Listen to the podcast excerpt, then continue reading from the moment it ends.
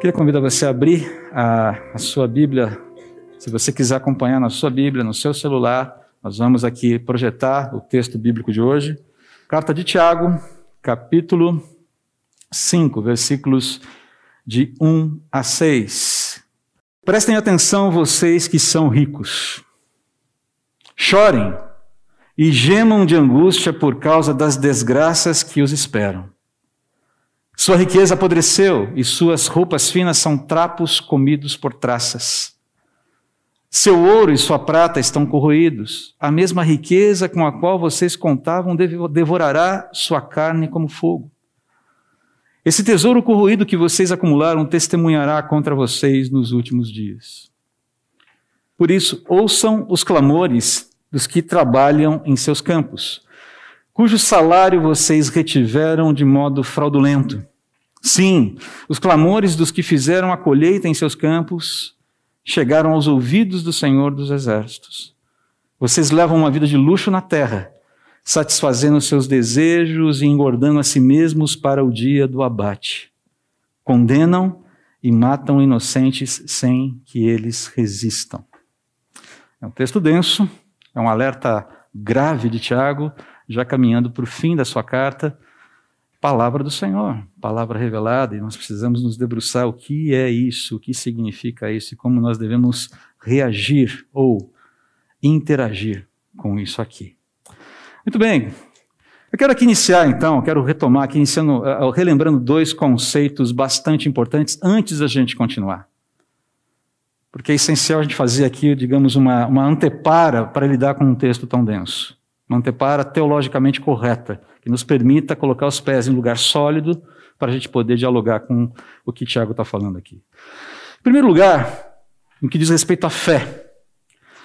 Fé, a fé, fé, ela não tem sustentação própria. A fé não existe por ela mesma, simplesmente. Não há fé pela fé. Não existe fé pela fé. Isso é um conceito que está aí fora e que as pessoas usam como se fosse moeda de troca, né? É, é quase, quase, como se fosse biscoito que você compra numa loja de conveniência. Isso não existe, isso não faz o menor sentido. A fé, ela necessita de um objeto que dê razão à sua existência. Sempre. Ela aponta, ela é colocada em algo, entre aspas, vamos assim dizer por enquanto. Só que a fé, ou melhor, só que não é a fé que autentica esse objeto dela. É esse objeto que autentica a fé. Essa ideia de que a fé faz a coisa valer, faz o objeto se tornar real, e se tornar crível, e se tornar poderoso, é uma falácia, é um erro. Então não é a fé que autentica o objeto, é o objeto que autentica a fé. Talvez um exemplo claro disso é aquilo que aconteceu entre o profeta Elias, lá no Monte Carmelo, e os profetas de Baal. Vocês se lembram da história? Primeiro livro de Reis, capítulo 18.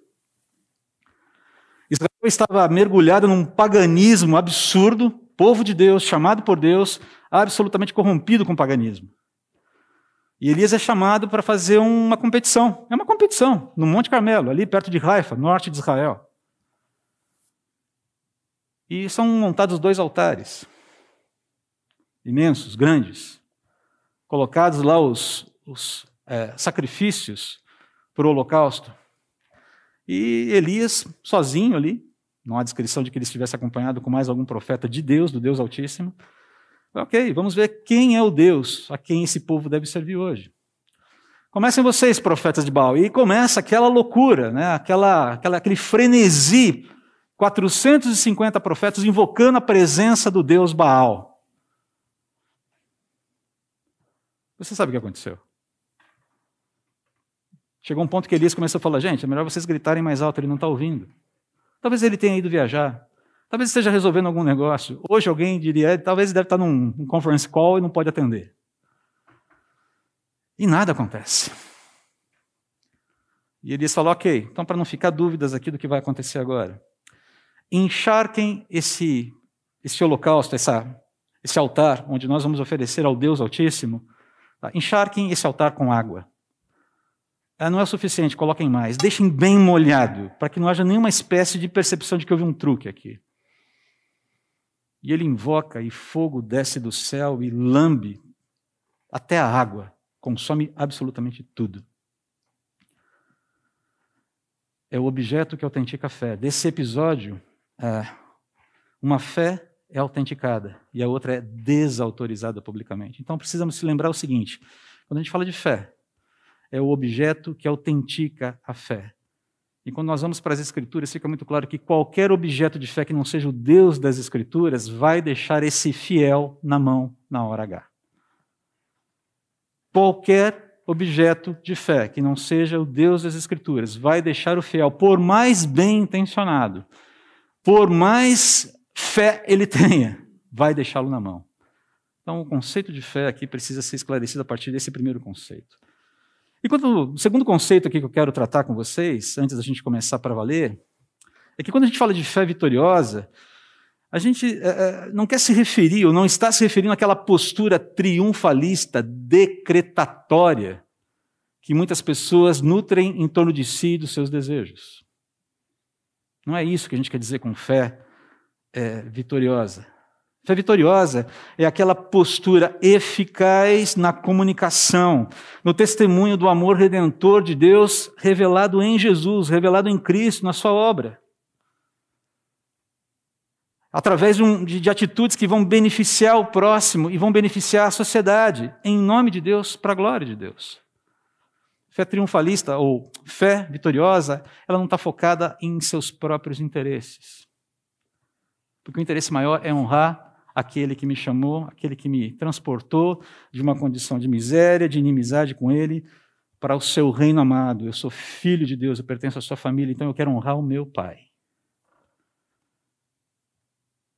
Conceitos relembrados, então vamos lembrar, né? Fé tem que ter o objeto, e o objeto tem que ser o objeto certo. Segundo lugar, fé vitoriosa não é essa fé triunfalista decretatória, mas aquela que é eficaz em comunicar as virtudes daquele que nos chamou das trevas para a sua maravilhosa luz, abençoando o próximo, abençoando a sociedade. Essa é a ideia aqui de fé vitoriosa, ok? Bom, conceitos relembrados, né? na semana passada nós vimos que uma das evidências dessa fé vitoriosa é ver os nossos negócios, os negócios, como uma responsabilidade espiritual. Eu lido com os negócios não como se fosse um, um aspecto da minha vida onde Deus não, não fala nada, onde Ele não tem nada para dizer.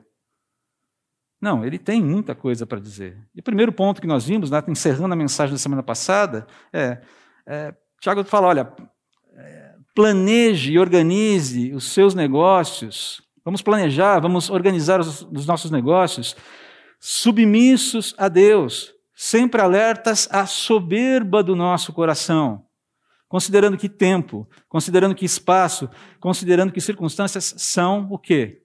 Domínios de Deus. São domínios dele.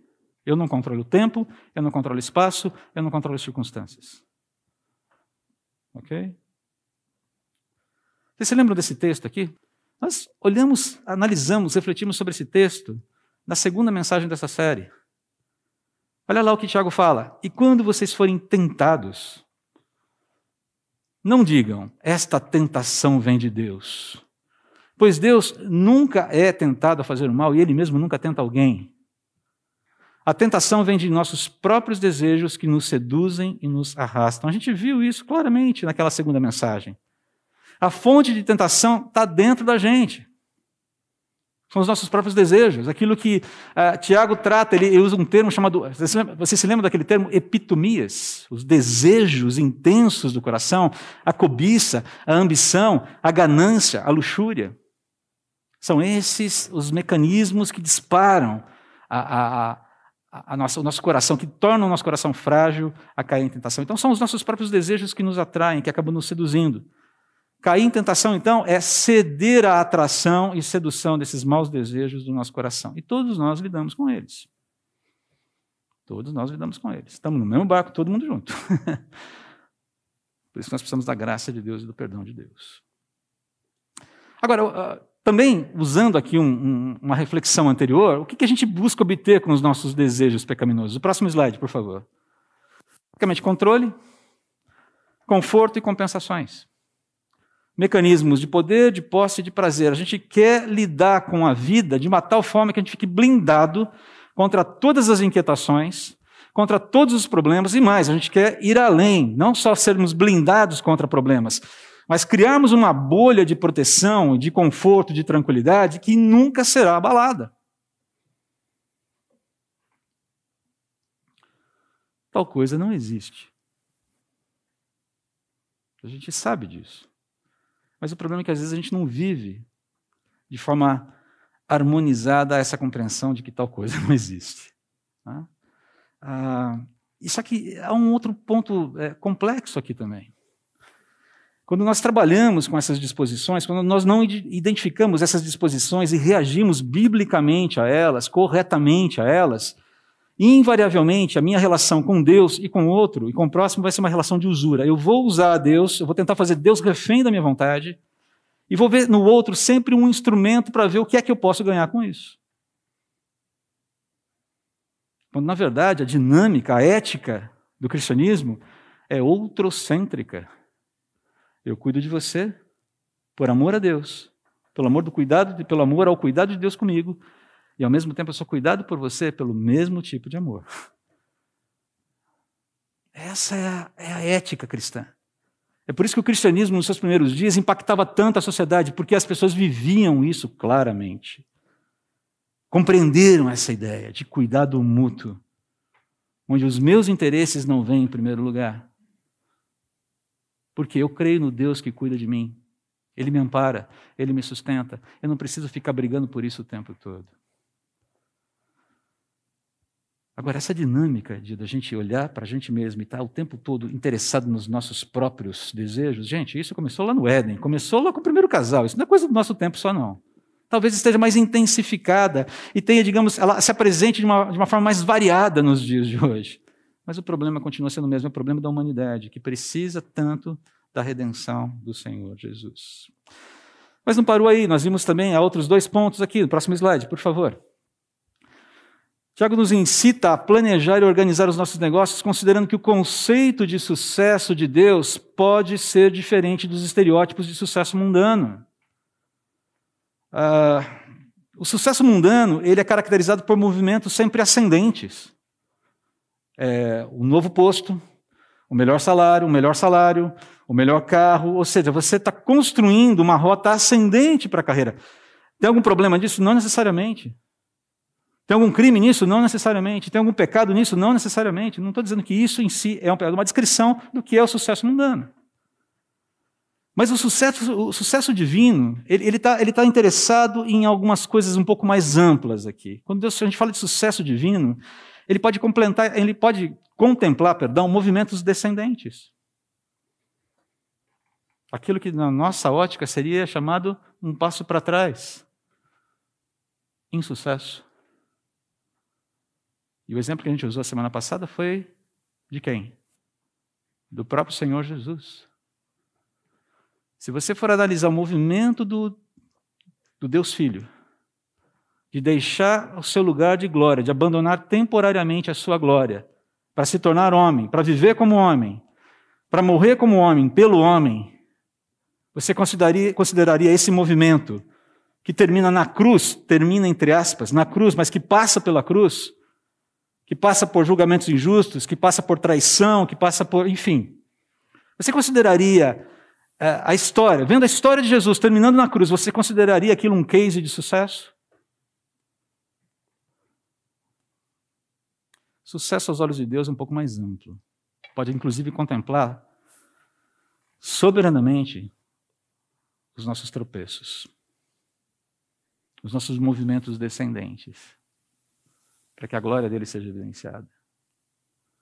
Então não fique tão assustado quando você se vir talvez num vale mais escuro, descendo. Deus sabe exatamente o que ele está fazendo. Mas não só isso. Ele fala, é, último ponto aqui, que nós vimos a semana passada, mas que é importante para a gente abordar o texto de hoje. Planeje e organize seus negócios submetendo-se continuamente à norma que regula a vida de fé. Se o Senhor quiser, viverei e então farei. Ninguém aqui é um Highlander que vai viver para sempre. Quer dizer, a gente vai viver para sempre, mas não eh, do jeito que a gente quer. Tem gente tentando ser Highlander. Você lembra o conceito de Highlander? Uma história lá de um guerreiro imortal na Escócia e tudo mais. É filme antigo, ok? Lá venho eu com as minhas referências cinematográficas, que boa parte não entende. Depois eu explico para você se você quiser saber. Essa ideia de você nasce com uma maldição, você vai viver para sempre. Não, hoje ninguém quer se livrar dessa maldição. Todo mundo quer viver para sempre. Aí os, os abastados de plantão investindo horrores em tecnologias para migrar a consciência para um corpo cibernético ou para um corpo clonado. Isso não é ficção, minha gente, está acontecendo hoje. Isso está acontecendo hoje.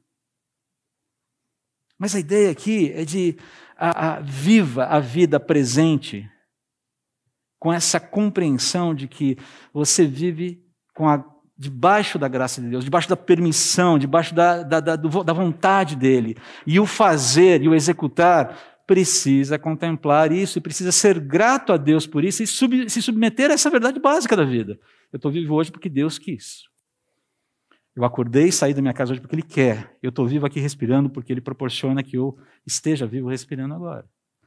Simples assim. Estou tendo relembrado tudo isso. O texto de hoje ele vai apontar indiretamente, essa é a questão aqui, para uma outra evidência da fé vitoriosa que é absolutamente vital para um cristão que se diz cristão, ou que é um cristão de verdade. Qual seja ela, a fé vitoriosa não se deixa escravizar pelas riquezas. A fé vitoriosa, a fé verdadeira, a fé que vence, ela não se deixa escravizar pelas riquezas. Agora, temos um desafio inicial aqui. Quando a Bíblia fala de riquezas, geração de riquezas, pobreza, injustiça social, trato com o necessitado, etc. e tal, invariavelmente é uma tendência de interpretar as Escrituras a partir de lentes ideológicas, achismos e outros ismos por aí que eu não vou citar agora, quando na verdade deveria ocorrer o contrário. As Escrituras é que são as lentes para analisar a realidade é aquilo que a gente chama de cosmovisão cristã. Eu analiso a realidade a partir das Escrituras e não as Escrituras a partir da realidade. O que é correto, o que é errado, deve ser percebido como tal segundo um referencial absoluto: Deus e aquilo que ele revelou na Sua palavra, as Escrituras, a Bíblia. O que Deus diz sobre isso? Preciso entender. Como ele, Criador, descreve a realidade? Preciso entender. O que ele fala sobre determinado assunto? Preciso entender. O que ele ordena que façamos sobre determinada situação ou em determinada situação? Por que devemos fazer assim? Por que não de outro jeito? Para quê? Precisamos entender. Por isso que é necessário entendermos as Escrituras e nos relacionarmos com Deus e com a Sua palavra. Em oração. Achismos, ideologias. Podem até parecer bonitas, descoladas, maneiras, mas eu só vou conseguir enxergar a realidade quando eu usar as lentes das Escrituras para enxergar. Então, meu convite para você aqui é o seguinte: meu encorajamento é usemos as lentes corretas, Deus e Sua palavra, para atacar esse texto de hoje. Eu sei, estou fazendo uma introdução bem longa, porque esse texto não é fácil, mas é necessário fazer assim. Se você não usar as lentes corretas, você não vai interagir com esse ensino da forma correta, você vai reagir a ele eu, reagir, eu reagiria a ele. Senão, eu reagirei a ele se não usar as lentes corretas. Por quê? Porque os afetos do coração vão falar mais alto. E os afetos do coração podem estar enganados. Essa é a questão aqui. Combinado, queridos? Sei, foi uma introdução longa, né? cansativa até. Mas eu precisava fazer essa remissão para a gente colocar as coisas no devido lugar e esse texto não massacrar você porque ele quase me massacrou. Tá bom? Vamos em frente aqui. Relembrando uma frase da semana passada também, na mensagem da semana passada, porque os assuntos são correlatos. John Wesley disse certa vez: o dinheiro é um servo maravilhoso, um mestre terrível e um Deus abominável. A gente mencionou essa citação na mensagem da semana passada. É, Deus fala claramente nas Escrituras, Deus nos fala claramente que o dinheiro é o seu maior concorrente no coração do homem. O Senhor Jesus mencionou isso ali em Mateus capítulo 6, 24, no Sermão do Monte. Mencionei isso a semana passada, mas não li o texto, vou ler agora. Ninguém pode servir a dois senhores, pois odiará um e amará o outro. Será dedicado a um e desprezará o outro. Vocês não podem servir a Deus e ao dinheiro. E perceba desde o princípio que ele está falando: vocês não podem servir a Deus e não ter dinheiro. Ele está falando de servir, de ser escravo, de ser dominado por. Quem é que domina você? Essa é a questão aqui. O ensino de Jesus é muito bem aplicado na frase de Wesley. Wesley ele capturou isso de uma forma muito bonita. Ou é um servo, ou é um mestre, ou é um Deus. E cada um deles tem implicações diferentes. Então, aqui, ter dinheiro não é um problema. Mas é, é, o lugar que o dinheiro ocupa no nosso coração pode sim ser um problema terrível. E é aqui que o perigo começa a morar, é aqui que mora o perigo, é aqui que o perigo é, é, começa a ser trabalhado mais especificamente por Tiago. Embora esse alerta valha para pessoas de qualquer extrato social, qualquer, não vale só para o rico, vale para o pobre, vale para a classe média, vale para qualquer um. São os ricos, via de regra, repito, são os ricos, via de regra, que estão mais expostos a esse perigo. É um fato. Não briga comigo. São as escrituras que nos dizem isso. Os ricos, via de regra, estão mais expostos a esse perigo. Precisam ficar mais atentos. Agora, acredite, essa mensagem não é só para os ricos, é para todos nós. Ok? Então, essa é a natureza do alerta de Tiago no texto de hoje. Ele está alertando, ele está antecipando algo que pode acontecer se nada for feito se disposições não forem mudadas no coração e atitudes não forem corrigidas. E fala, é isso que vai acontecer se. Essa é a ideia aqui. Então ele começa de novo com aquele alerta, a mesma introdução, né, o mesmo presta atenção que ele utilizou na mensagem passada, ali no versículo 13 do capítulo 4, ele está usando aqui de novo. Ele falou, pessoal, presta atenção, olha aqui. E ele foca, ricos. Está falando aqui de pessoas abastadas. Estou falando de gente com grana, muita grana, um pouco menos de grana, mas gente rica para os padrões da época, que se professava a fé em Jesus, estava negando Jesus na prática porque mantinha uma postura idolátrica, gananciosa e avarenta com as suas posses. Professo Jesus como Senhor, mas o meu proceder com as minhas riquezas é totalmente pagão, por assim dizer. É basicamente isso que ele está colocando aqui. Ele está falando: olha, vocês, que são ricos, prestem atenção. Se a profissão de fé em Jesus, tudo tem que estar convertido a Ele, inclusive o bolso. Essa é ideia aqui. Agora, entenda, a riqueza naquela época consistia basicamente em três coisas, que são mencionadas por ele nesse texto aqui. Quando ele fala de riquezas, muito provavelmente ele está falando de estoque de grãos, uma commodity. Ele está falando aqui de roupas, e metais preciosos. Então, riquezas, provavelmente estoque de grãos, muitos grãos, roupas e metais preciosos. Ah, duas commodities e moda. Nada mudou muita coisa, né? Talvez a gente tenha mais commodities hoje. Mas percebe, esse negócio já vem lá de trás. E o alerta de Tiago aqui é muito simples: nenhuma dessas coisas dura para sempre. Nada dura para sempre. Desse, das riquezas materiais. Os estoques de grãos podem apodrecer, as roupas, por mais requintadas sejam, sucumbem às traças, essas coisas não vão sustentar você para sempre.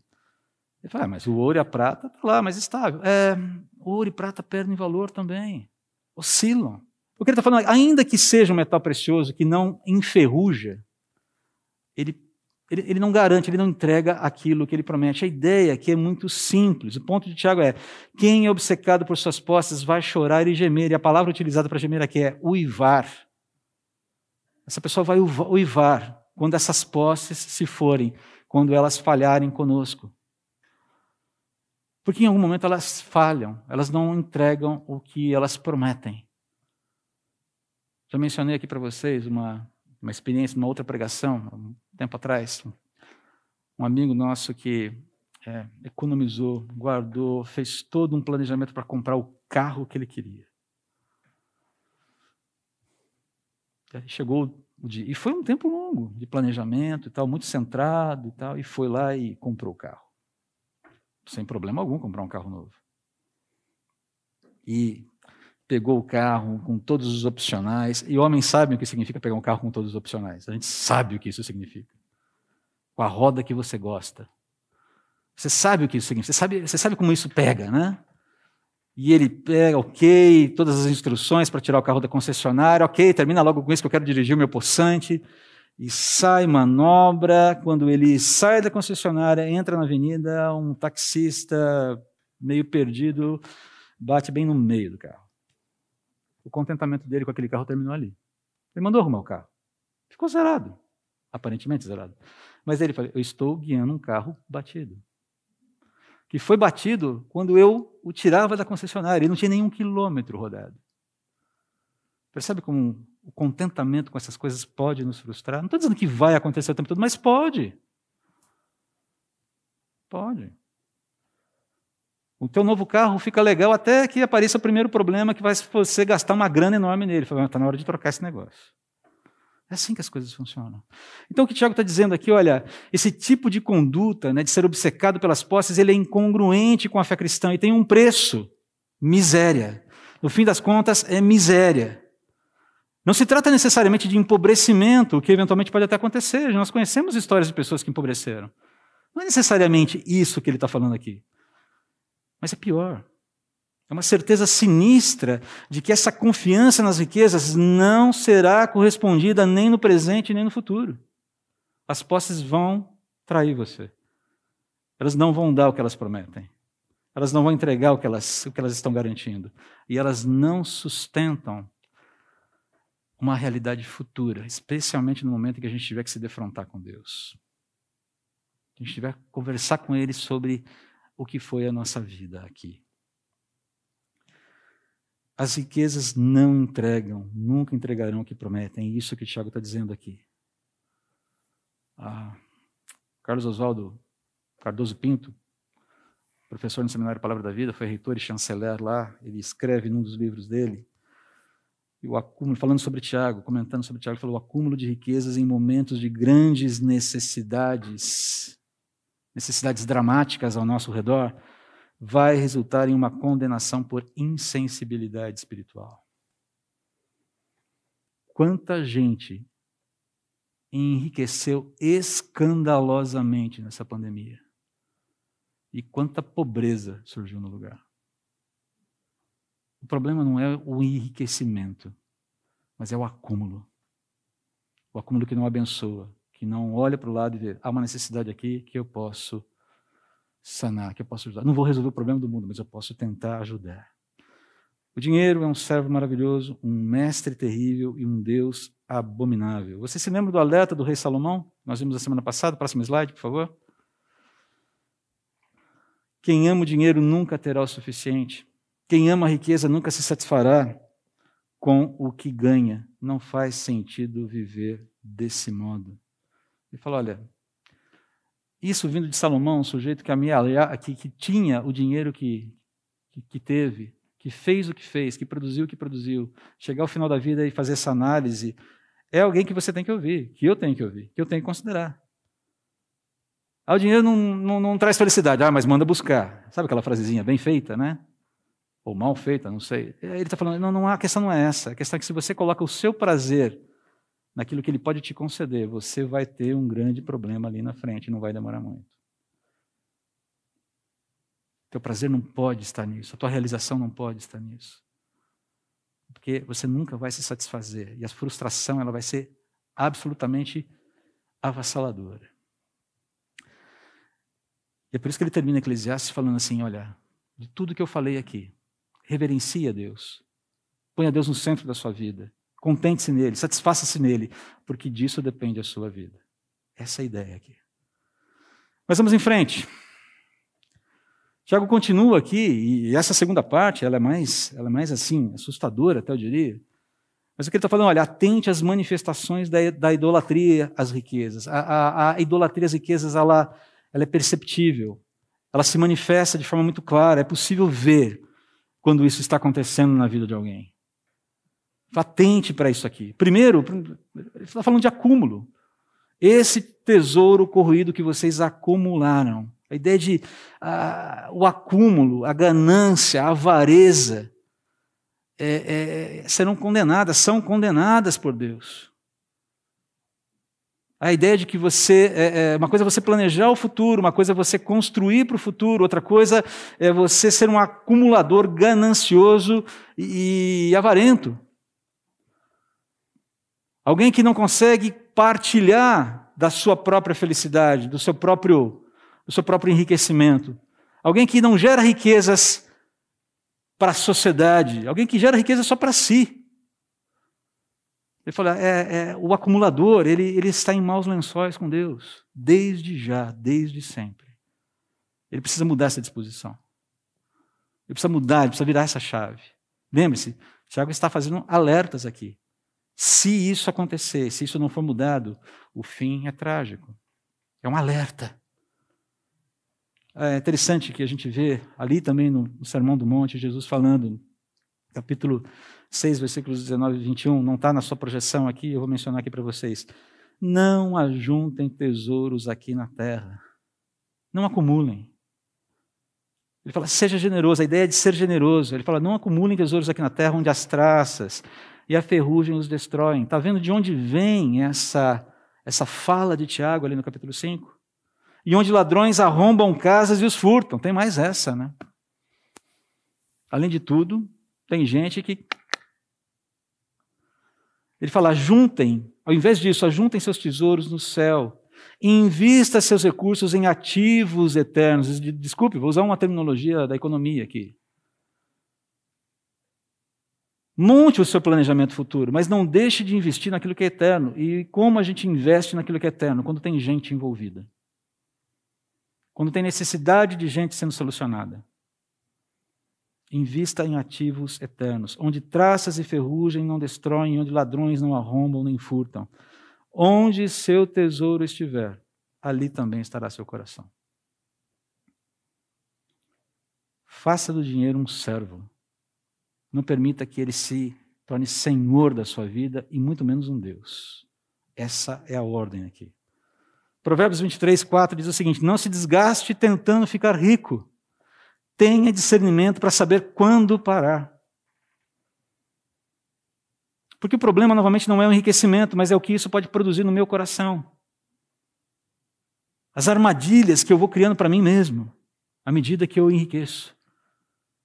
Vou tomando gosto pela coisa. E um gosto que pode ser muito perigoso. Não faça do enriquecimento, a ideia aqui é muito clara, não faça do enriquecimento a meta da sua vida. Busque ser um gerador de riquezas para o reino de Deus. Nada errado em você ter uma boa vida, ter uma boa casa, ter um bom carro. Repito, nada errado. Mas não faça da meta da sua vida o tornar isso cada vez mais elaborado, cada vez mais sofisticado, ao ponto de você se perder no meio do caminho.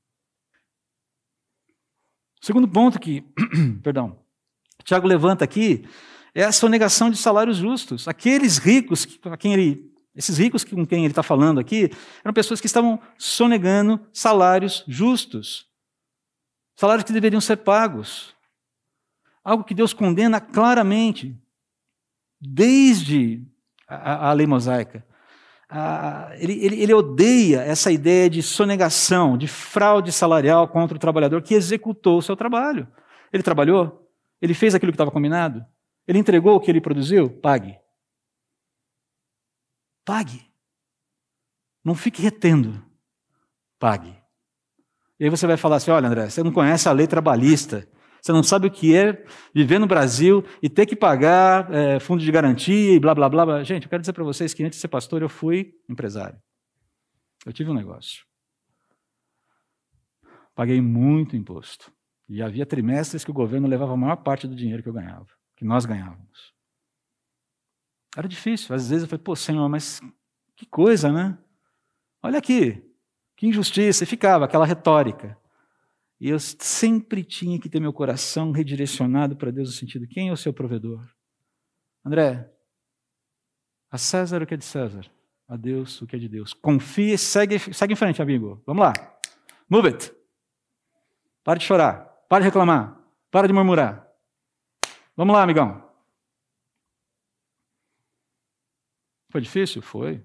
Houve momentos de grande tranquilidade financeira e houve momentos de muito aperto financeiro. Mas nada nos faltou. O pão de cada dia não faltou.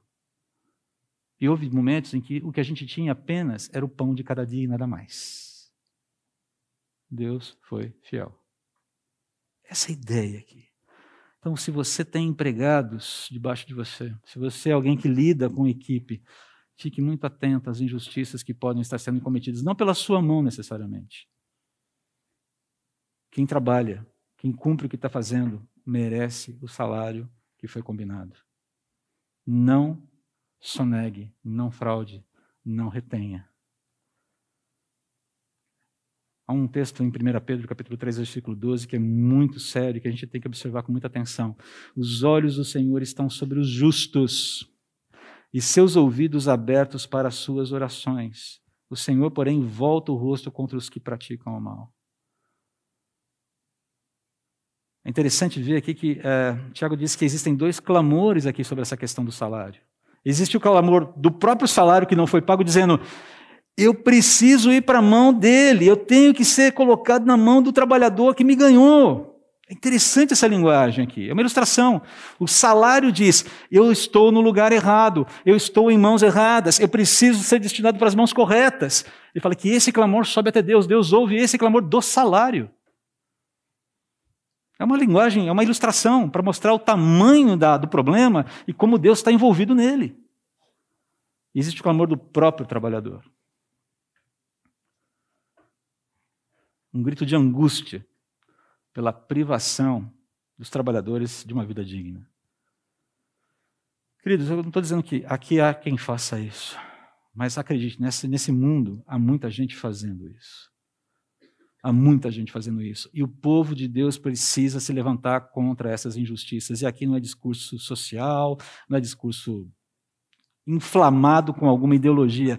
É Bíblia, é palavra de Deus sendo colocada aqui. Nós precisamos nos movimentar a partir da palavra, o que podemos fazer como povo de Deus.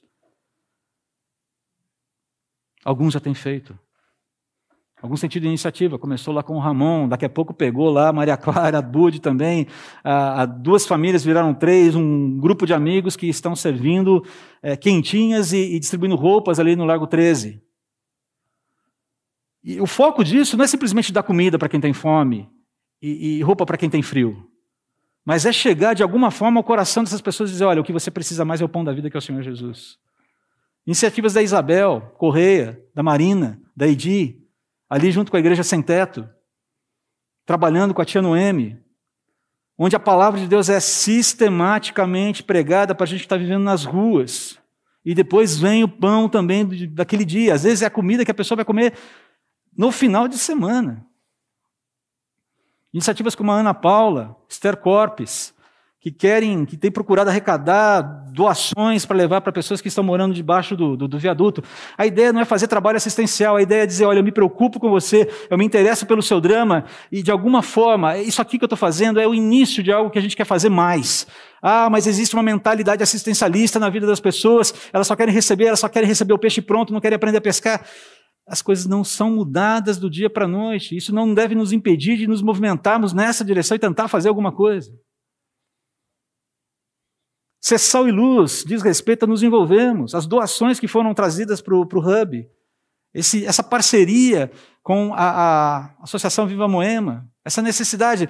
Eu fui até chamado a atenção de uma forma muito legal pela Alessandra do Ricardo, dizendo assim: André, você falou que não precisa trazer roupas com defeitos, roupas com. Pode trazer, porque a gente arruma, eu trabalho com, com, com eu gosto de costura, a gente pode envolver, criar um grupo. Já estão surgindo ideias interessantíssimas a partir dessa iniciativa da Alessandra.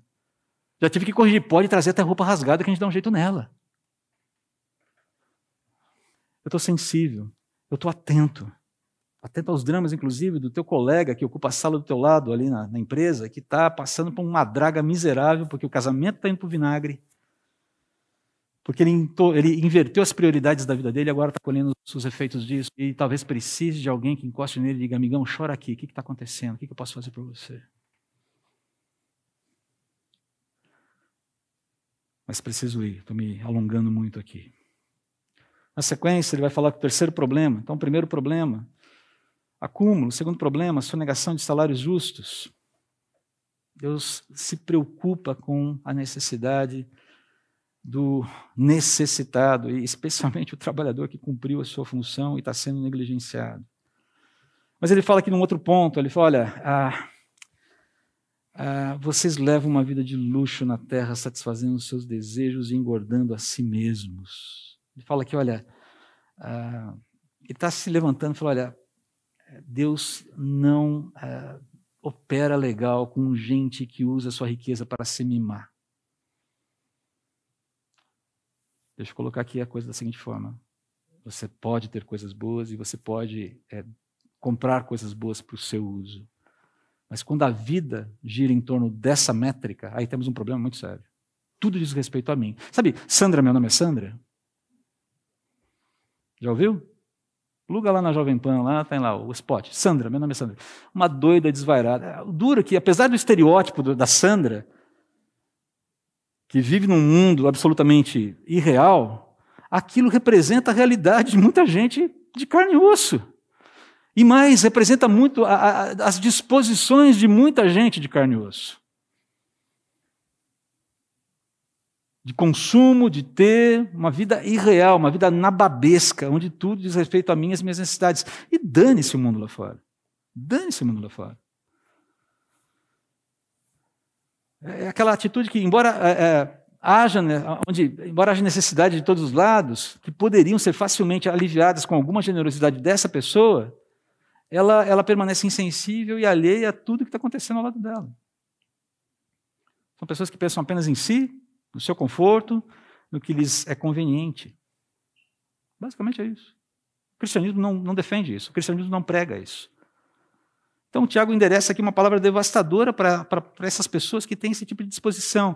Vocês estão cevando vocês mesmos para o abate, para o julgamento de Deus. Como é que vocês estão sendo cevados? Vocês estão cevando vocês mesmos para o abate. Provérbios 27, 3, 27, 28 diz: Não deixe de fazer o bem àqueles que precisarem, sempre que isso estiver ao seu alcance. Se você pode ajudar seu próximo agora, não lhe diga, volte amanhã e lhe darei algo. Dá para fazer ali, naquele momento? Faça. Você não vai resolver todo o problema dele, mas naquele momento, um problema menor está sendo solucionado. Ok. É o que você pode fazer? Faça. Aquela multidão que Jesus, as multidões que Jesus alimentou com a multiplicação dos pães tiveram fome de novo. Tiveram fome de novo. Mas naquele momento elas foram alimentadas. Essa é a disposição. Quarto problema aqui, quarta manifestação: conduta predadora. É claro que Tiago não está sugerindo assassinato com as próprias mãos. Aqui no versículo 6 ele fala: vocês condenam e matam inocentes sem que eles resistam. Ele não está falando sobre assassinato com as próprias mãos. Mas ele está acusando os ricos aqui de inviabilizar, por vias judiciais, meios de ganhar a vida. Vocês inviabilizam a vida das pessoas com estratagemas. E em épocas de pandemia, a gente sabe bem o que isso significa. A gente entende essa mecânica. Era o que estava acontecendo aqui. Tiago está acusando: olha, vocês usam o sistema para oprimir o inocente, o pobre. Vocês usam os tribunais corruptos, onde o inocente não tem voz, onde ele não tem vez. E de tribunal corrupto a gente entende, hein, gente? A gente está entendendo, hein? Ele fala: isso é o equivalente a assassinato. Agora, note aqui algo impressionante. Algo impressionante. A quem se assemelham esses inocentes que são condenados e mortos sem que resistam? A quem eles se assemelham? Tenham a mesma atitude demonstrada por Cristo Jesus. Embora sendo Deus, não considerou que ser igual a Deus fosse algo a que devesse se apegar. Em vez disso, esvaziou a si mesmo, assumiu a posição de escravo e nasceu como ser humano. Quando veio em forma humana, humilhou-se e foi obediente até a morte e morte de cruz. Por isso, Deus o elevou ao lugar de mais alta honra e lhe deu o nome que está acima de todos os nomes, para que, ao nome de Jesus, todo joelho se dobre, nos céus, na terra e debaixo da terra, e toda língua declare que Jesus Cristo é Senhor, para a glória de Deus Pai. Esvaziou-se, assumiu a posição de escravo, nasceu como ser humano, veio em forma humana, humilhou-se e foi obediente até a morte morte de cruz. Não resistiu. As palavras de Tiago aqui, sobre assimilar ou assassinar, perdão, os justos que não são capazes de resistir, é, ecoam a própria disposição do Senhor Jesus. E, embora Jesus fosse justo em todos os sentidos, ele foi assassinado. E embora ele tivesse poder para resistir e parar com toda aquela história, ele não o fez. Voluntariamente ele se submeteu a um tratamento injusto para que ele pudesse fornecer um bem, um recurso para a humanidade que é a salvação. Queridos, todos os pecadores são incentivados a vir a Cristo. Os ricos são incentivados a se tornarem pobres, não no sentido material, não no sentido monetário, mas de perceberem que as suas riquezas não lhes salvam, não lhes protegem. Reconhecendo que essas riquezas não podem protegê-los. Eles devem expor, eh, ter um, nutrir uma disposição, chegar a Deus e dizer: Olha, eu nada tenho, eu me apego à cruz, eu me apego à salvação que Cristo me proporcionou. E os pobres devem se apegar à certeza de que há riquezas em Cristo que este mundo nunca vai poder oferecer. Um transformar continuamente. Agora, todos devem vir a Cristo. Ricos, pobres, classe média, seja lá quem for. E a promessa é que todos os que vierem a Cristo serão verdadeiramente transformados, e essa transformação, de alguma forma, vai impactar a forma como você vê e usa o seu dinheiro. Essa é a ideia aqui. Queridos, preste atenção aqui. Cuidado de Tiago com todo esse pessoal rico, com todos nós, é tocante, é, é amoroso, é pastoral, ainda que seja incisivo, ainda que seja dramático. Só alguém que ama de fato é, é tão capaz de ser contundente a esse ponto de dizer: presta atenção, olha o perigo aqui, o perigo é esse. Não vai por aqui. Não deixe o seu coração caminhar nessa direção. Se Tiago se importa, é, é porque Deus se importa. Porque é algo que deve ser evitado, que deve entrar no nosso radar e com o qual a gente deve começar a dialogar com cuidado. É, Deus não abre mão do seu lugar na nossa vida. É por isso esses alertas às vezes tão contundentes sobre as nossas disposições ou possíveis disposições que rondam o nosso coração. Próximo slide, o último deles, para a gente sair com algumas lições de casa aqui para fazer. Quais são alguns princípios que a gente é, deve seguir para não se deixar escravizar pelas riquezas? E aqui eu estou me amparando basicamente nos textos de Paulo, no texto de Paulo em 2 Timóteo, capítulo 6, versículo, capítulo 6, versículo 6 a 19, ok?